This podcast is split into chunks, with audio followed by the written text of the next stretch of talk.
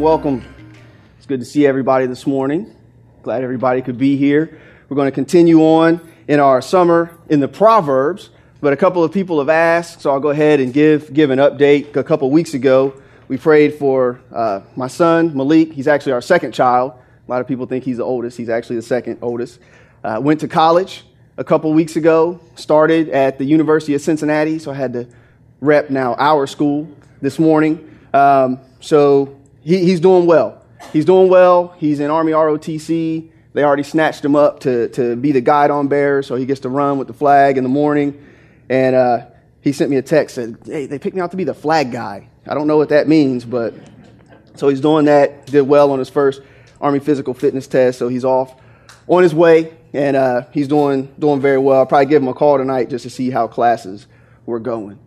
So before we jump in, I'd ask that you bow and let's take a short moment of prayer. Father God, thank you so much for this day, Lord. I thank you for all that you're doing in my life and in my family's life and in the lives of all those here in the congregation. So Father, as we go forward in your word today, I pray that you would open our hearts, open our minds, open our spirits to receive what you have for each one. Help us to understand you afresh each and every day. In Jesus' name, amen. So again, continuing our walk through Proverbs this summer.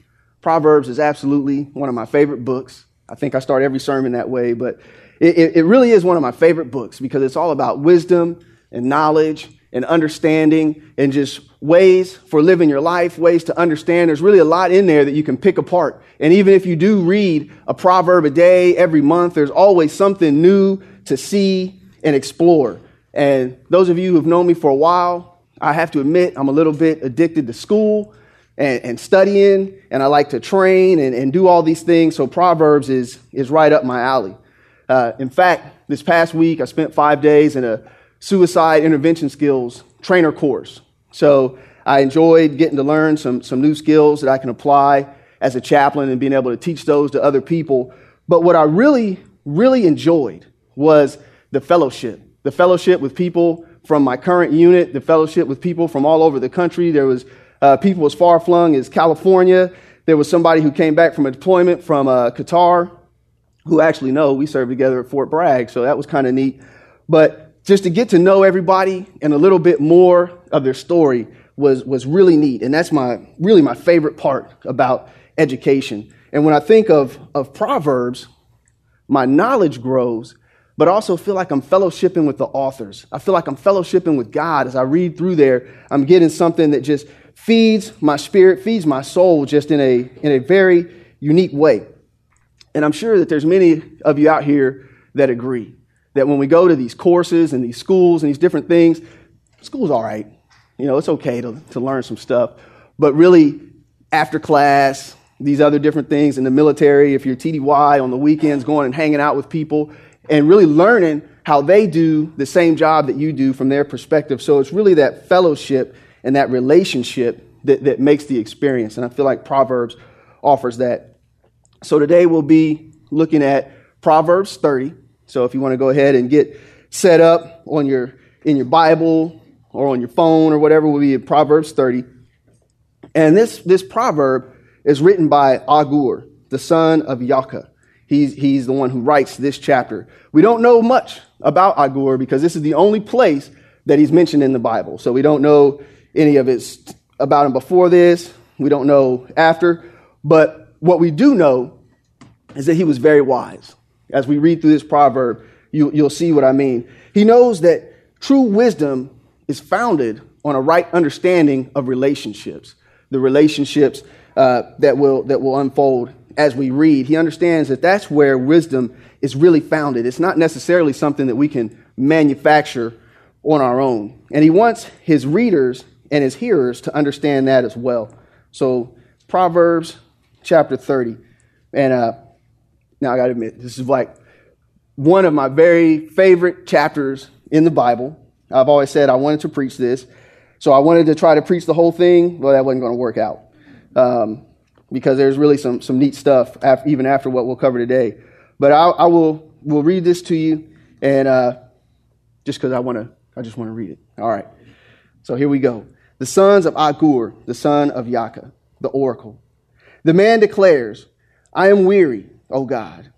I am weary, O God, and worn out. Surely I am too stupid to be a man. I have not the understanding of a man. I have not learned wisdom, nor have I knowledge of the Holy One. Who has ascended to heaven and come down? Who has gathered the wind in his fist? Who has wrapped up the waters in his garment? Who has established all the ends of the earth? What is his name, and what is his son's name? Surely you know. Every word of God proves true. He is a shield to those who take refuge in him. Do not add to his words, lest he rebuke you, and you be found a liar. 2 things I ask of you, deny them not to me before I die. Remove far from me falsehood and lying. Give me neither poverty nor riches. Feed me with the food that is needful for me, lest I be full and deny you, and say, who is the Lord? Or lest I be poor and steal, and profane the name of my God. The word of the Lord.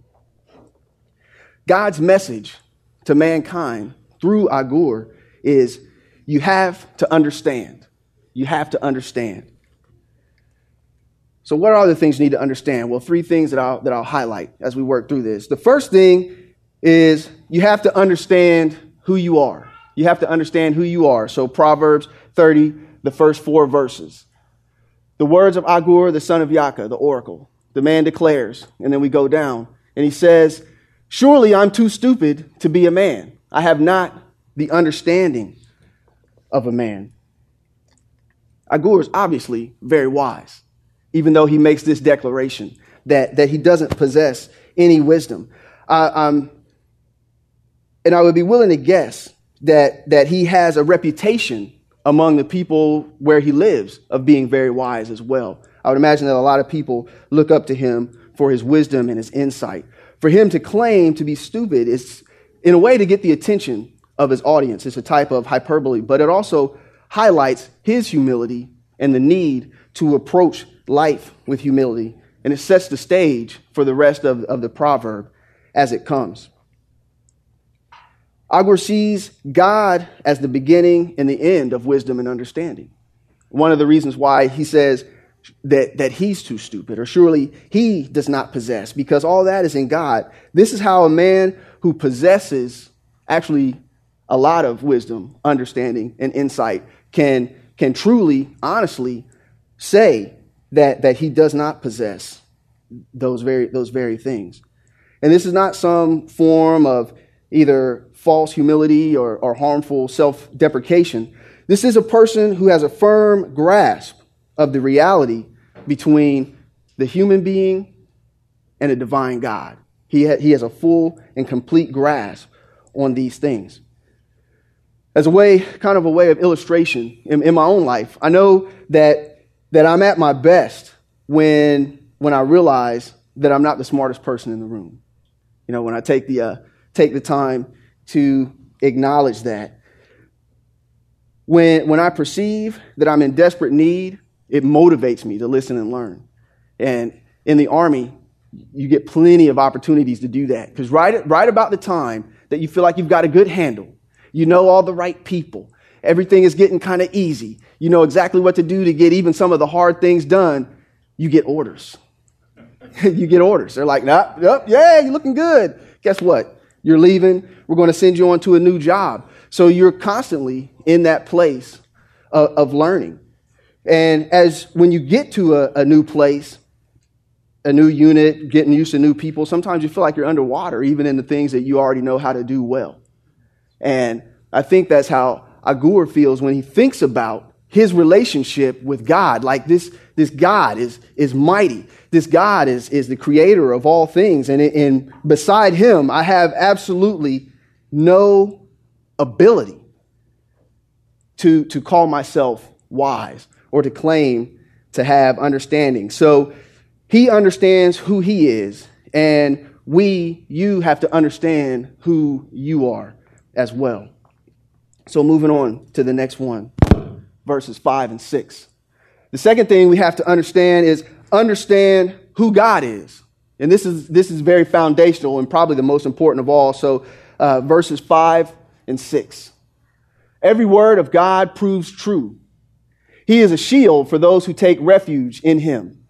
Do not add to his words, lest he rebuke you and you be found a liar.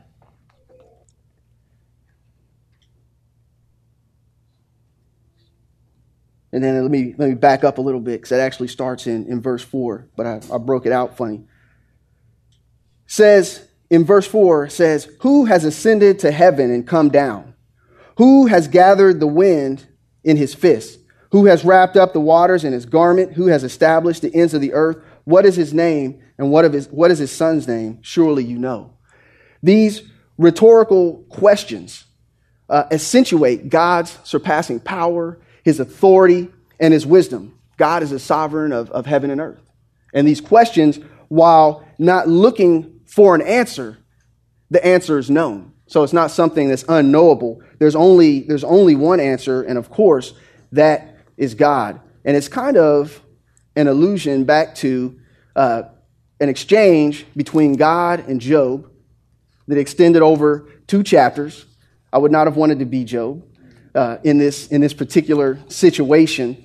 So from Job chapter 38 and 39 and just the beginning of verse 40, this is where Job and his friends have been going back and forth, and Job has made some of these claims, you know, that God is kind of squashed on him. He's only a man, and done all these things.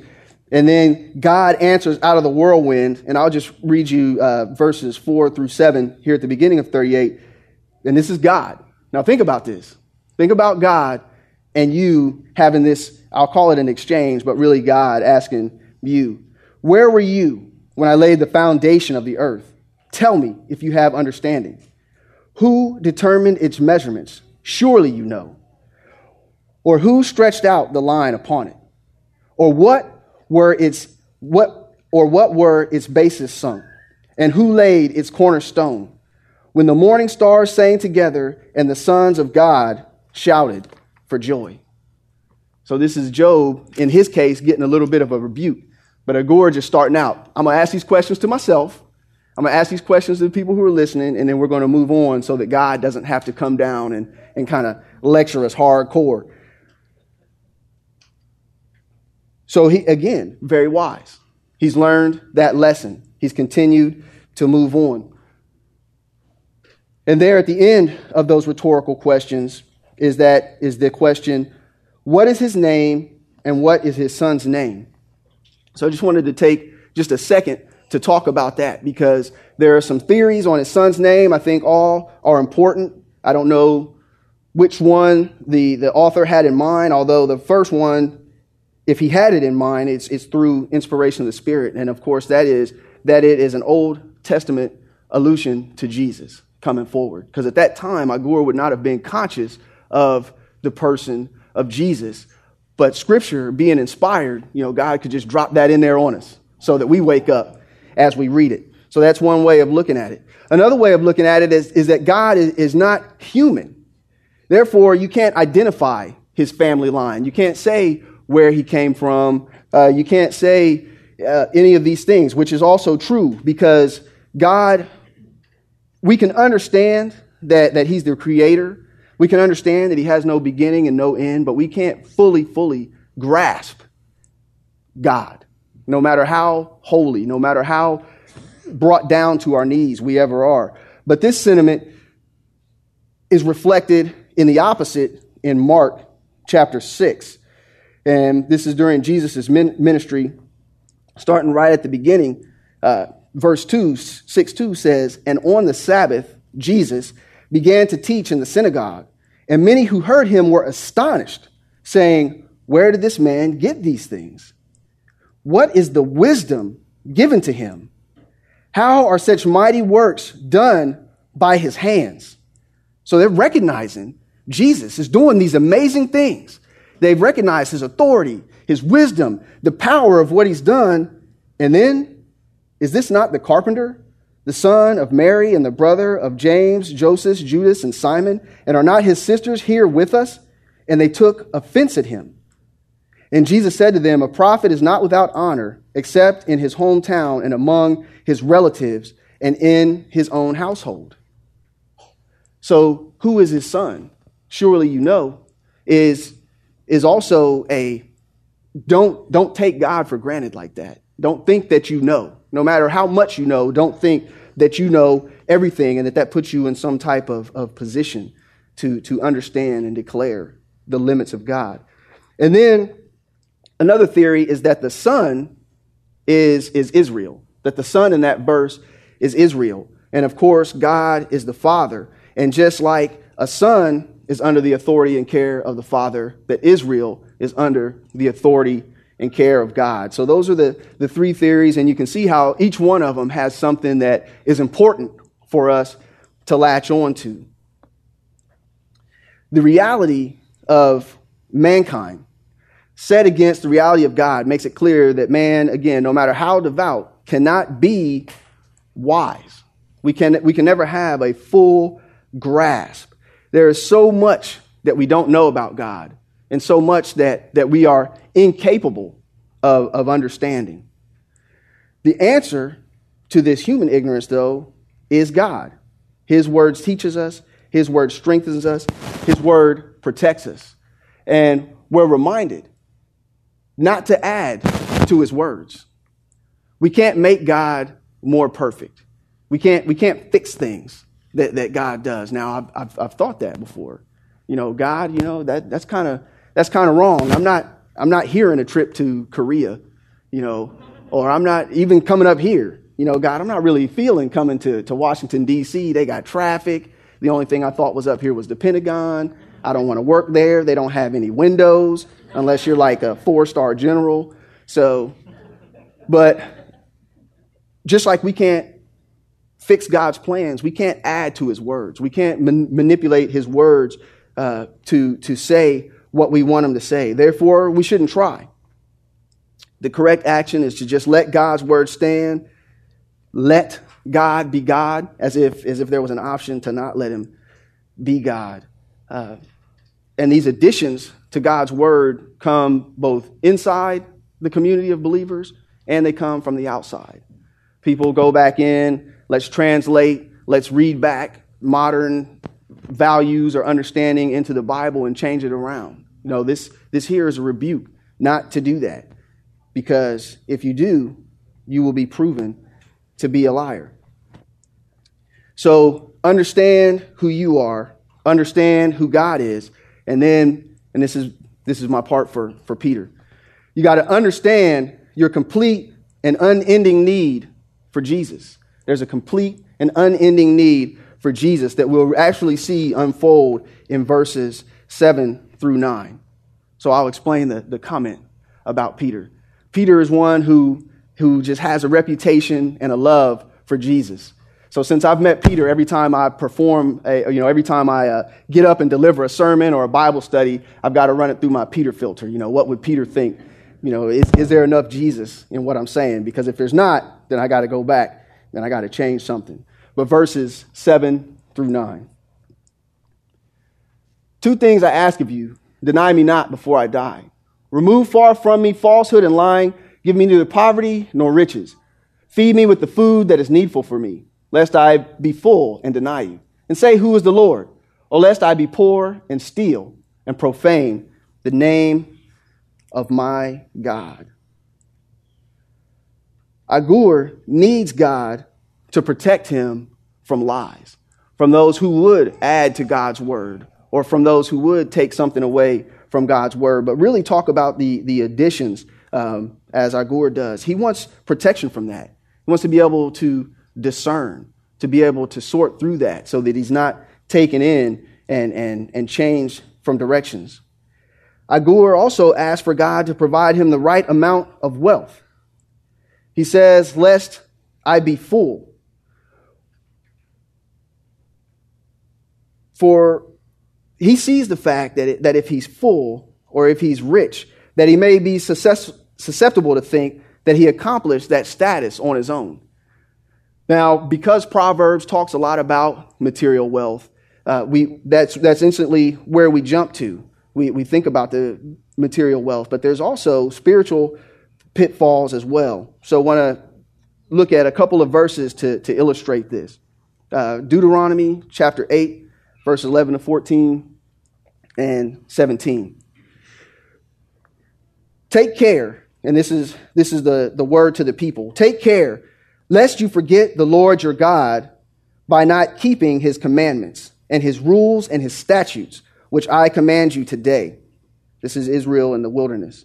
Lest when you have eaten and are full and have built good houses and live in them, and when your herds and flocks multiply and your silver and gold is multiplied and all that you have is multiplied, then your heart be lifted up and you forget the Lord your God.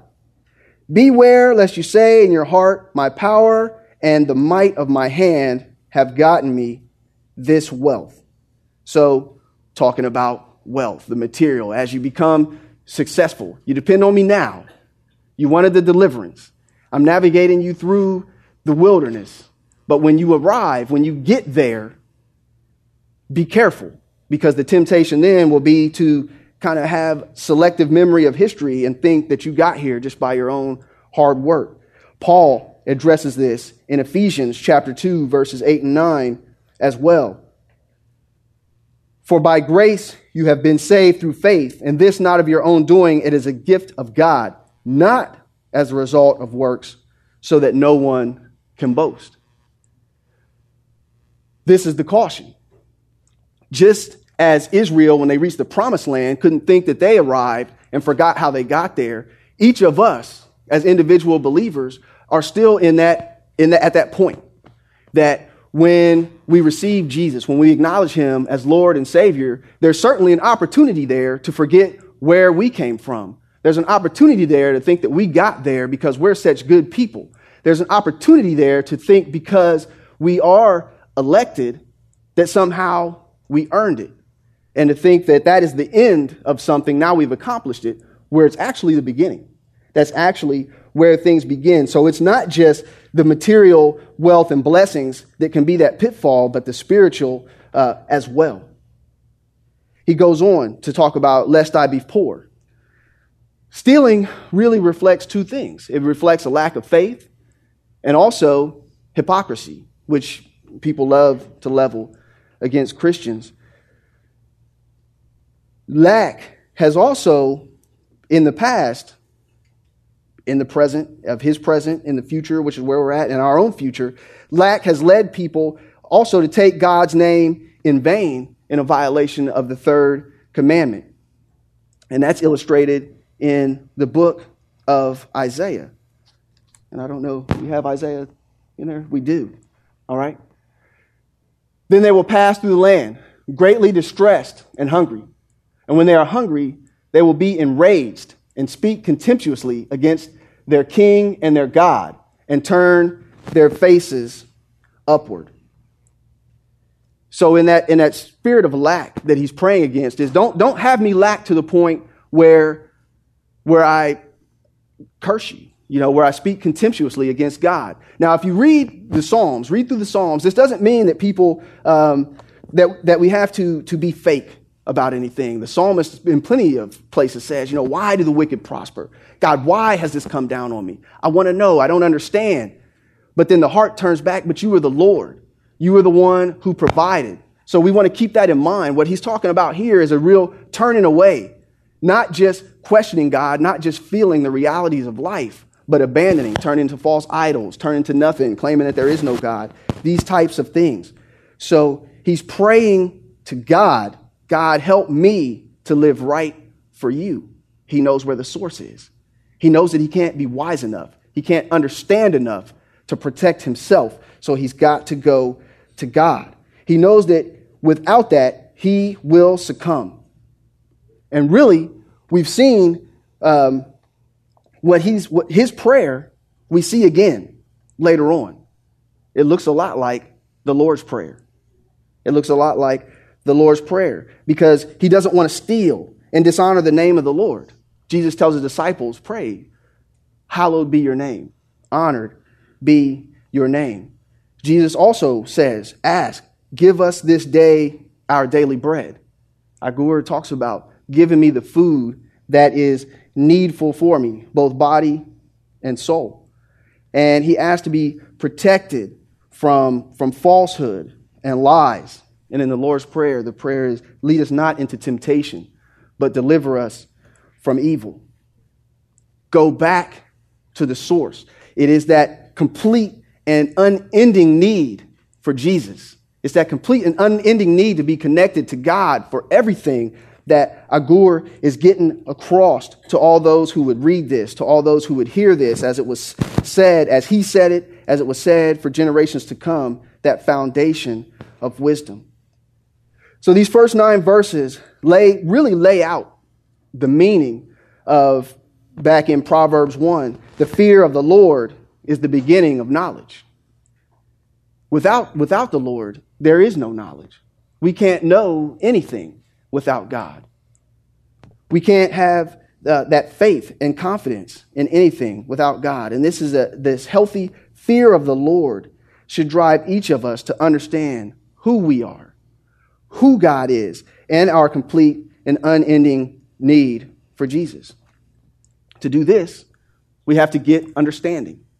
You know, the title of the series is Get Wisdom. Today, talking about get understanding. A couple chapters back in Proverbs chapter 4, Solomon puts it this way in verse 7. The beginning of wisdom is this. Get wisdom. It's like, dang, all right, there's a little bit of Captain Obvious going on right there. Get wisdom. And whatever you get insight. In the NIV, that's understanding. Prize her, and she will exalt you. She will honor you if you embrace her. She will place on your head a graceful garland. She will bestow upon you a beautiful crown. So get wisdom. So just like Agur, the first thing we have to do is you have to understand who you are. Understand who you are. So who are you? Who am I? Who are we?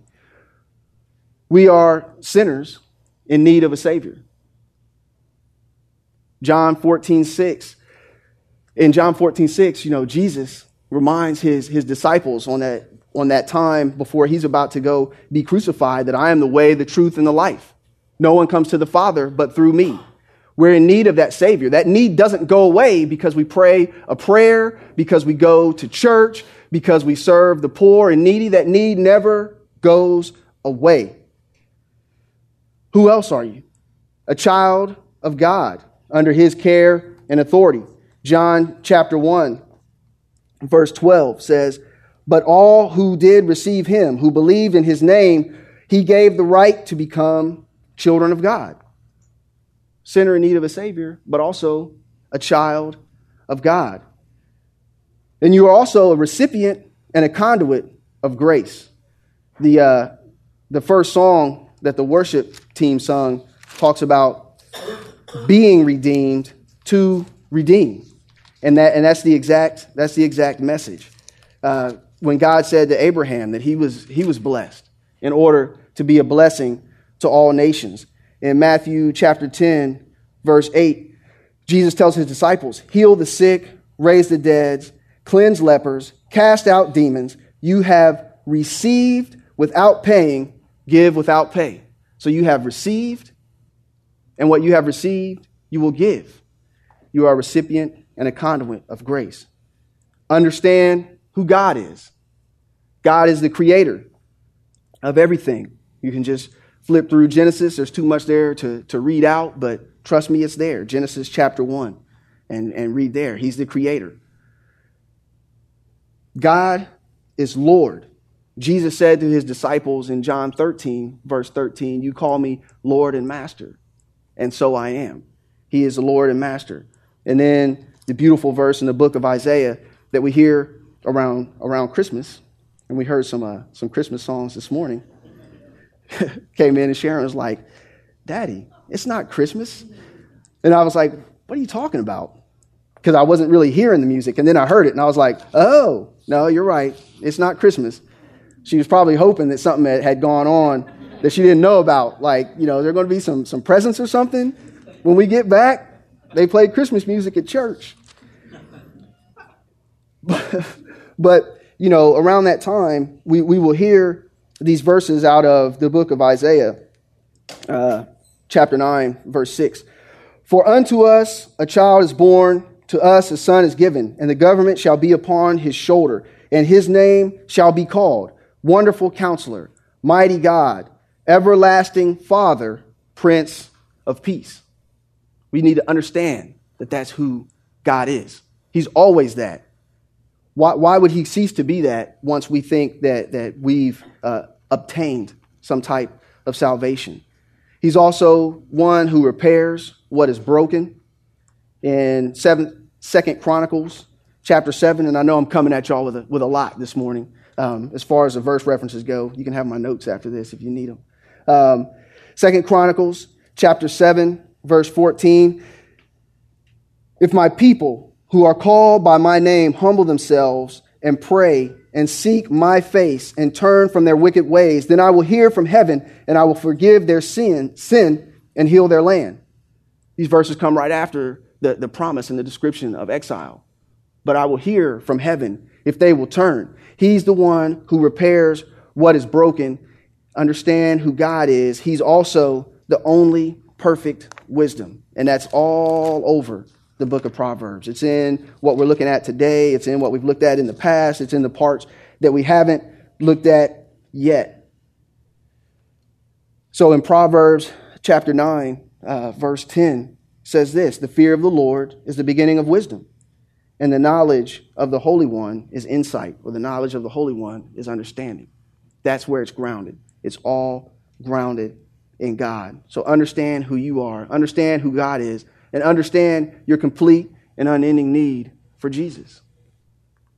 And for me, if you've heard me preach more than once, then you know that I have not delivered a sermon without a reference to the book of John. And it's not because I'm John, it's just because there's just so much foundational stuff in there. So if I haven't made a reference to John chapter 3, I probably have not preached. So John chapter 3, verse 18 is where I'm going today. I usually go all the way to 16, but I'm going to just jump straight to 18 today because there's a message there that I think gets glossed over every once in a while. So verse 18 says, whoever believes in him, so whoever believes in Jesus, is not condemned. But whoever does not believe is condemned already because he has not believed in the name of the only Son of God. A complete and unending need for Jesus. He has come to seek and save the lost. And we see that in Luke chapter 19, verse 10, just says that. Jesus says, I have come to seek and save the lost. Complete and unending need for Jesus. And again, Paul's teaching in Galatians chapter 2, verse 20. One that you'll recognize. I have been crucified with Christ. It is no longer I who live, but Christ who lives in me. And the life I now live in the flesh, I live by faith in the Son of God who loved me and gave himself for me. I'm now crucified with Christ. I'm now a believer. I've made that exception. Now it's no longer I that live, but Christ who lives in me, which is an illustration of the fact that we don't get to some point where, okay, now we're good and we can kind of do whatever we want. We have to continue to live with Christ in us, and we're not going to grow out of that. We're not going to die out of that. We're not going to go to heaven and all of a sudden not need that. Because remember, angels... There's a group of angels who thought that same thing and were cast out of heaven. So that need doesn't go away. We're not going to grow out of that. Understand who you are, understand who God is, and understand your complete and unending need for Jesus. All of this understanding resides in God. All of it. The only way to obtain wisdom and then to live by it is to submit, commit, and believe in Jesus Christ. You will not know yourself, you will not know God without God.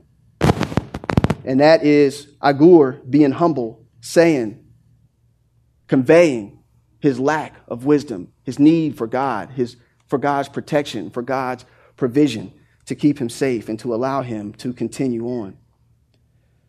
So what do you think would happen if only the 2.2 billion people that claim to be Christians in our world lived by these words, lived by that sentiment? Just those 2.2 billion who say that I am a Christian. Do you think that that might have some effect on some of our political hot button issues of today? Maybe. Maybe so. If these Christians live by it, what would be the impact on racism? What would be the impact on the value of human life?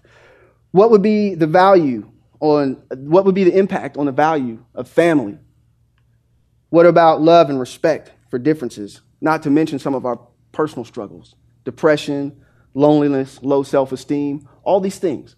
Just if we looked at God, everyone who says I'm a Christian actually looked at God as the source of all that they needed in their life. Will we ever get there? I don't know. I don't know if we'll get there. I hope that we could. But what I do encourage is I encourage each one of you, myself, each one of us to make a little dent into those people who do know, who do believe, who do see that we have to live by what God has put out for us, that we get understanding and that we live by wisdom. Let's pray. Father, thank you for your word. Thank you for the word that you send out does not return to you without accomplishing all that you purpose it to accomplish. So, Father, I would pray again that you would help us to hear you, Lord, that you would help us to follow you, Lord. Give us that knowledge, that wisdom, the understanding that we seek, Lord. We know that we won't be able to complete it, but that's beautiful because we can continue to grow. So, Father, continue to grow us, protect us, help us to see what you have given us as our daily portion, Lord God, that we could go forth in it in gladness, and protect us from all attacks, lies, from all sources, be it the enemy, those who would come against us, or even inside of ourselves, Lord. We thank you so much that you pay attention to us, that you've left your word, that we can know you and go forward in faith and confidence in you. In Jesus' name, amen.